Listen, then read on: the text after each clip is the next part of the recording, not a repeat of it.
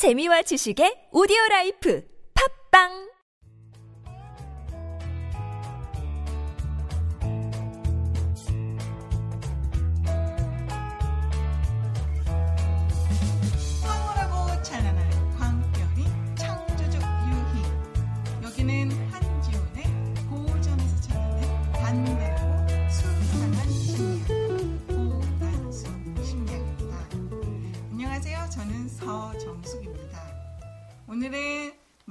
시간으로 아, 당신이 진짜 살아야 되는 이유에 대해서 한지훈 작가님과 이야기 나눠보겠습니다 저희가 태어나면은 당연히 살아야 되는 거 아닌가요?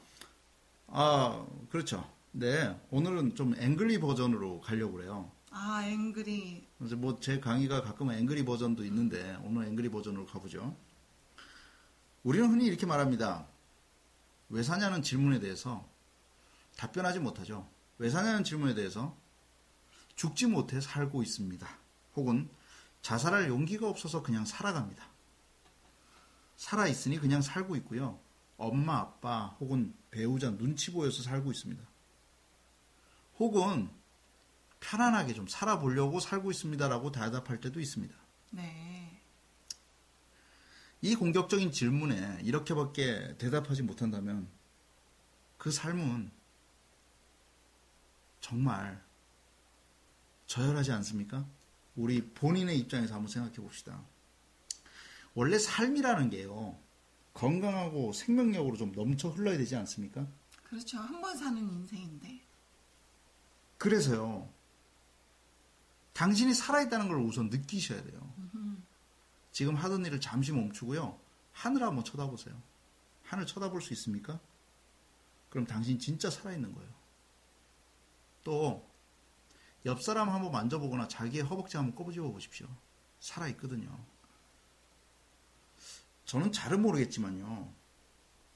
살아있다는 건 정말 가슴 벅찬 일이에요. 손가락 한번 세 개 올려보세요. 손가락 세 개 올렸죠? 세보세요. 하나, 둘, 셋. 3초에 한 명씩 가난과 태로 죽어간대요.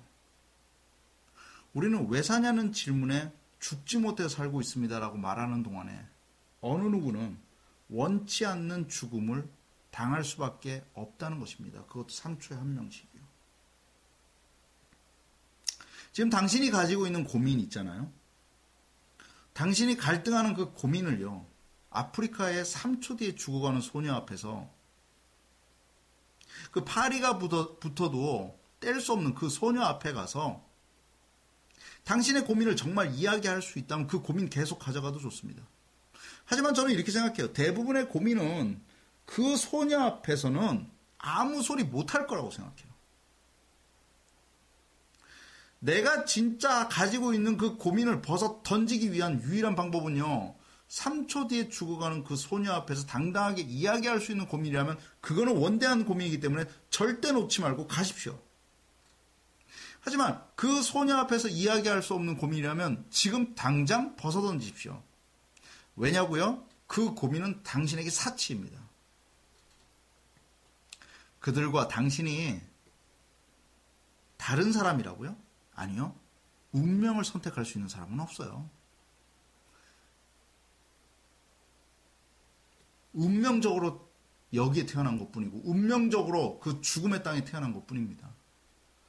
그럼 우리가 거기 가서 그 사람을 구원하고 도와줘야 됩니까? 그럴 만한 시간도 없고 힘도 없습니다.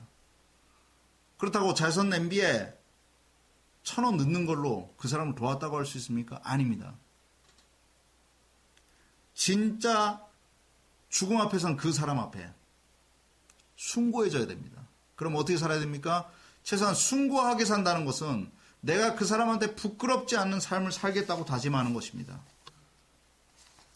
그렇게 우리는요, 그렇게 살아야 됩니다.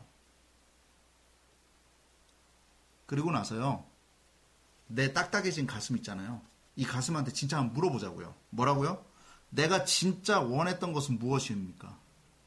내 적성과 내 개성에 가장 어울리는 것은 무엇입니까? 나는 무엇 때문에 일과 공부를 해야 합니까? 라고 가슴이 찢어질 정도로 한번 본인에게 질문해 보자고요. 실존의 새벽이 보일 때까지 간결한 목소리로 자신에게 질문해 보라는 것입니다. 당신은 매일 자신을 부끄러워했습니다. 이것이 들키면 어떡하지라고 생각했습니다. 그것은 실존자의 모습이 아닙니다. 그런데 이거 보시면서요. 저한테 이렇게 질문할 사람도 있을 거예요. 제가 그렇게 부끄럽게 내가 원하는 걸 하지 못했던 이유는요. 돈 때문에 그럴 수밖에 없었고요. 나이 때문에 그럴 수밖에 없었고요. 얼굴이 못생겨서 그럴 수밖에 없었고요. 저는 좋은 대학을 나오지 못해서 그럴 수밖에 없었고요. 전 능력과 아무것도 가진 것이 없었기 때문에 그럴 수밖에 없었습니다라고 얘기할 수밖에 없을 거예요. 그런데 누가 그런 얘기를 합니까? 도대체. 누가 그런 악령의 모습을 당신에게 스스로에게 부여했습니까? 나는 그 명칭을 부여한 사람을 데려오라고 하고 싶습니다. 어떤 사람이 당신에게 그런 트라우마를 남겼습니까? 만약에 그 트라우마 때문에 아무것도 하지 못한다면 그 트라우마에게 명령하십시오. 나는 가슴 뜨겁게 살겠다. 그 가슴 뜨겁게 산다는 것 정말 멋있는 일입니다. 그럼 그것은 무엇일까요? 바로 지금 당장 내가 하고 싶은 일, 그 최종 꿈을 한 번이라도 실험해 보자는 거예요. 공부하는 학생 여러분, 당신의 최종 꿈이 무엇입니까? 아직 공부 좀 그만하시고요. 자기 표현을 하십시오. 평생 공부만 하다 끝나실 겁니까?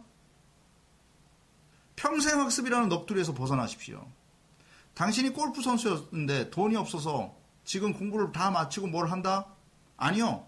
하루 5분 골프 연습부터 시작하십시오. 우산이라도 들고요. 작가가 꿈이었다고요? 하던 공부 잠시 줬고요. 하던 일 잠시 멈추고요. 하루당 5분이라도 글을 쓰십시오. 뮤지컬 배우가 꿈이었는데 나는 그것을 할 수 있는 재능도 없다고요? 차라리 그 순간에 5분간 노래하십시오. 춤추십시오. 자기 표현이라는 가슴 뜨거움을 가지십시오. 무엇을 해야 될지 모를 때 내가 꿈꾸던 나게 내가 가장 표현하고 싶은 것을 하십시오. 제가 이 영상을 찍는 것은 내가 천재가 아니고 내가 사상가도 아니며 저는 아무것도 아님에도 불구하고 나의 광기 어린 디오니소스 광기를 내뿜고 있는 과정입니다. 이것은 나의 표현입니다. 여러분도 자신의 표현을 찾으셔야 됩니다. 그 자신의 표현이라는 것은 배움의 많고 적음이 아니라 바로 내 개성과 내 색깔에 가장 알맞는 나의 색깔을 보여주는 것입니다. 분명한 삶의 의미를 부여하십시오. 이제 그만 두려워하십시오. 이제 그만 후회하십시오. 이제 그만 걱정하십시오. 이거 영상 끝나면 또 무기력하게 벌벌 떨면서 침대 위에 올라서서 아무것도 못할 거잖아요. 그랬을 때 자신에게 명령하십시오. 뭐라고요? 바로 니체가 했던 말 아모르 파티라고 외치십시오. 아모르 파티가 무엇입니까? 운명에 대한 지독한 사랑입니다. 운명에 순종하지라는 얘기가 아닙니다. 거친 운명은 우리 앞에 끊임없이 놓일 거라니까요. 내일도 그렇고 오늘도 그렇고요. 앞으로 미래에도 끊임없이 운명은 놓일 것입니다. 때 당신은 그 속에서 그냥 소극적 공부만 할 것입니까?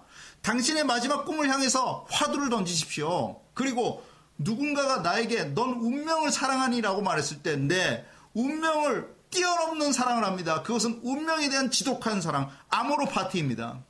당신은 운명 앞에서 당당하게 아모로 파티라고 외칠 수 있어야 됩니다. 그 이유는 뭐냐면 우리 인생은 우리 바로 나의 것이기 때문입니다. 당신은 당신의 운명 앞에 아모로 파티라는 위대한 명령어를 내세우십시오. 이제 공부를 하는 것이 아니라 위대한 자기 표현의 거친 항해를 시작하십시오. 깨지고 무너지더라도 자기의 디오니소스의 광기 어린 자기 표현의 희열을 놓치지 마십시오. 그것은 당신의 삶이며 당신의 위대한 연극 무대라는 것을 잊지 마시기 바랍니다. 감사합니다. 여러분 아모르 파티 오늘 한번 외쳐보기로 하고요. 지금까지 한지원의 고난수 식탁의 저는 서정수 네, 저는 작가 한지훈이었습니다. 감사합니다. 감사합니다.